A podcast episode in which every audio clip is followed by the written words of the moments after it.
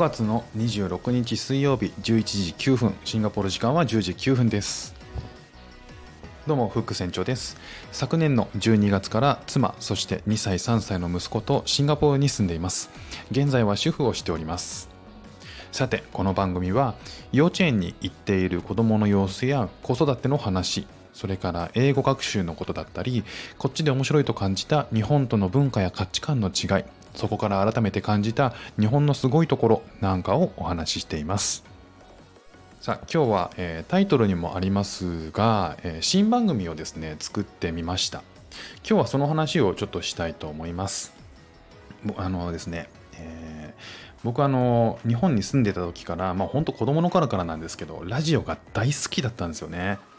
あのそのラジオはえー、残念ながらシンガポールで聞けなくてですねもう非常に悲しい。もうそれがねシンガポールに来る前は、気づかなかったんですけどいやそりゃそうだよね。電波届くわけないんですよね。でもうほんと悲しくてもうあのね中学ぐらいから受験勉強の時にもずっと聞いてたし大人になってからもいろんなラジオ番組を聞いてですねあの育ってきたのでもうほんとラジオっ子なんですよ。で特にね僕の大好きなラジオっていうのはあの深夜にやってるジェットストリームね、皆さんあのご存知ない方もねたくさんおられると思うんですけれども、まあ、これどういう番組かっていうと、えー、2017年でこう放送50周年を超える長寿長寿番組なんですよね。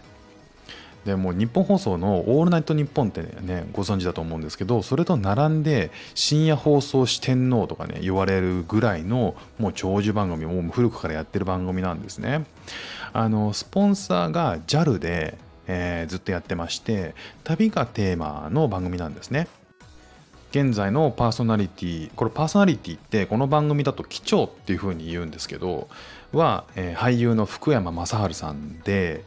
えー、番組にね入るとまずオープニングに曲が流れるんですね。これがまたいい曲でねその、えー、オーケストラの「ミスターロンリーっていう曲なんですけどそれに合わせてナレーションのその、えー、福山さんが、えー、いい声でね、えー、ナレーションをしていくんですよ。で、えー、機長って何で言ってるかっていうとあの夜間飛行の、えー、パートナーとしてその機長が機内放送をしてですねまずそのオープニングでその機内放送の決まったその詩を朗読するわけですね。で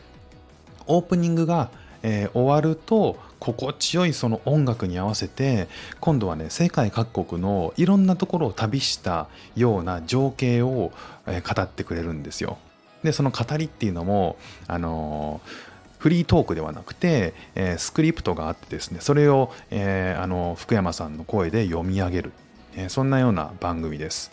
でこのスポンサーである JAL が、えー、この番組に対する思いっていうのはもうこれだけ長く続いてるんですすごくあの強くてですねスタート当時この番組っていうのは、えー、日本人の海外旅行だが夢だった時代に世界に思いを馳せる貴重な番組として位置づけていらしいんですね。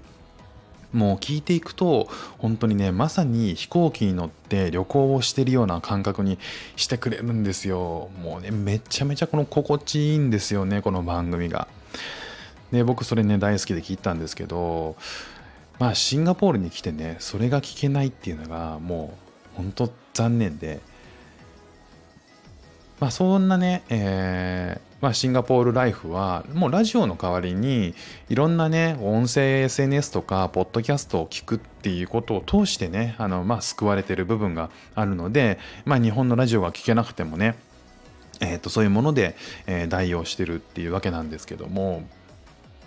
僕自身も音声配信を、えー、もう半年ぐらいかな、えー、してます。11月から去年の11月から、えー、半年ぐらい経ちました。で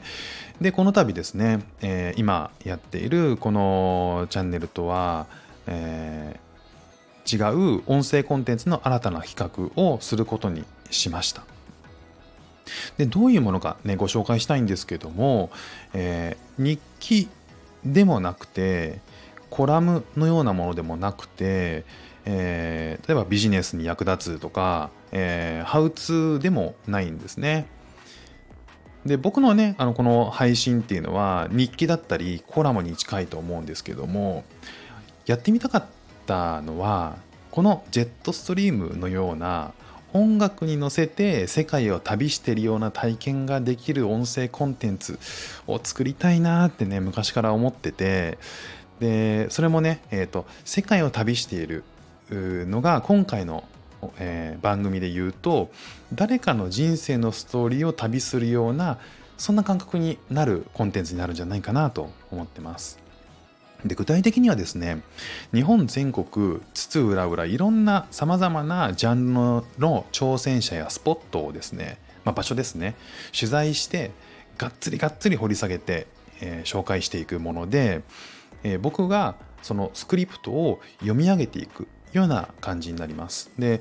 そうだからやってることっていうのは僕は朗読に近い、えー、ことになると思うんですけども。ただそれはそれが空想の物語じゃなくて、えー、内容としてはまさに今生きている人の生き生きしたリアルなストーリー。それを毎回いろんな人や場所を紹介していく。そんな内容になると思います。スクリプトはですねえー、ライターさんが担当してくれるんですけども僕がナビゲーターとして語り手をやって、えー、スクリプトを担当するのはえー、ジャンルを問わずですね規格外の稀な人を追うまれびとハンターっていうね、えー、形で活動をされている川内伊代さんという方です。で彼の取材のスタイルはですねとにかく他の人が突っ込まない深いところまでみっちり付き合って引き出してくるところなんですね。でその執念があるからこそ見つけられるその人だけの光るこうキラッと光るものを見つけ出してそれを文章に表現してくれるような、えー、方です。めちゃめちゃねあのこの方が書く記事面白くてですねいろんなメディアで、えーと、ライターとして活動されていたり自分で本を出している方なんですけどもまあねそんな方と一緒に作っていく、えー、新しい番組、ね、この音声コンテンツは言ったらですね聞く情熱大陸のようなものをね作りたいなと僕は思っています。で取り上げる題材というのは情熱大陸のようなメディアで注目されているようなねあのド派手な面々じゃなくてもう少しね身近なものになると思うんですけども。まあ、このねあの番組を通じてこの新しいえ番組を通じて仕事の生き方とかね仕事や生き方の多様性とかを世の中に伝えていければなというふうに、え思っています。番組タイトルなんですけども発表しますが音声ノンフィクション番組最初はみんなゼロだった。こんなね番組タイトルにしてみました。実際に公開する予定の内容を一部ご紹介、えー、していくとですね例えば笑顔重視のアイデアで来場者が急増日本一安い遊園地の再生物語みたいなこととかあとは日本一の称号を受け継ぐ茶師の挑戦究極の茶葉と秘伝の園とか秩父の山奥で進む楓革命甘くて深いメープルシロップの物語とかですね。えー、幻の落花生をピーナッツバターにナッツによるナッツのための物語とか 食べ物つながりがどんどん来ましたけども、えー、そんな食べ物以外もですね。世界の夜空に火の花束を世界が認めた花職人に終わりなき旅。なんてのをやったりとかします。あとは、熊を追跡、小国またぎ密着機とか もう本当にね、日本全国いろんなテーマを取り上げようと思ってます。毎回ね、えーと、テーマを変えて、えー、その方の掘り下げた、えー、物語をお話ししていこうかなと。そんな感じで考えてます。これをですね、Spotify とか Apple アップルとかグーグルとかのいろんなね、ポッドキャストで発信しようと思ってます。まあね、めちゃくちゃ迷ったんですけど、どう運営するかっていうとこなんですよね。でこの、あの、ザッツシンガポールノーマル、ね、皆さん聞いていただいてる、この企画でやろうとも思ったんですけど、実際僕の、あの、これ配信してる内容ってシンガポールの生活とか、文化とか、子育て、英語あたりをテーマにしてるのでもうテーマがね全然合わないんですよね。例えばねあの日頃のね配信で子供と喧嘩しましたとか今日はね英語ジョーク言われて先生に英語でジョーク言われて何もかも分かりませんとか言ってるその後に日本一の称号を受け継ぐ茶師の挑戦とか言われても秩父の山奥で進む楓革命とかね もう何なのって話になりますもんね。どんな状況なのって設定パニックよって ねなっちゃうかなと思って。うんなのでまあ分けて運営する方がいいかなというふうに思って分けて運営するっていう、まあ、実験をねあのしてみることにしました。で、えー、早速ですね、ポッドキャストの番組はもう立ち上げまして、昨日ですね。で、概要欄に、えー、URL を貼っておくので、もしご興味持っていただけるようでしたら、覗いてやっていただけると嬉しいなと思ってます。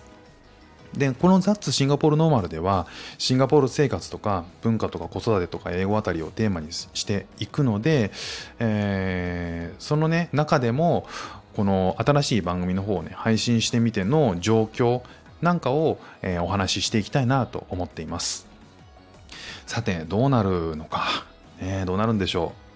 この音声を通じてですねこんな生き方あるんだとかこんな仕事があるんだとかいろんな挑戦あんだなとか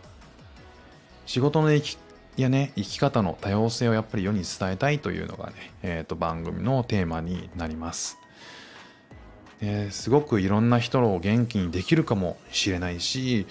全然うんともすんともね、何も言わないかもしれない もうね、それはわかんないですけどね。まあ、それも含めて挑戦ですからね。まあ、そんなことをね、えー、始めますので、またね、えっ、ー、と、この、えー、ザッツシンガポールノーマルでもお話ししていきたいなと思っております。そんな感じで長くなってしまったんですけども、一番最後に、えー、番組の概要をお話しして終わりたいと思います。音声ノンフィクション番組最初はみんなゼロだった。この番組のテーマは最初はみんなゼロだった。一人で可能性を切り開いてきた知られざる挑戦者や未知のスポットを訪ね思いっきり深掘りして紹介する音声ノンフィクション番組です。決して有名ではないけれど一つの分野に没頭して突き抜けた人の人生にぐぐっと迫ったりその土地にまつわるエピソードや伝説を発掘しながら今に至るまでの紆余曲折のストーリーをリアリティたっぷりにお伝えします。ワクワクドキドキのゼロから始まる物語の数々をどうぞお楽しみください。こんな感じです。よろしければ聞いてみてください。今日も聞いていただいてありがとうございました。ではまた。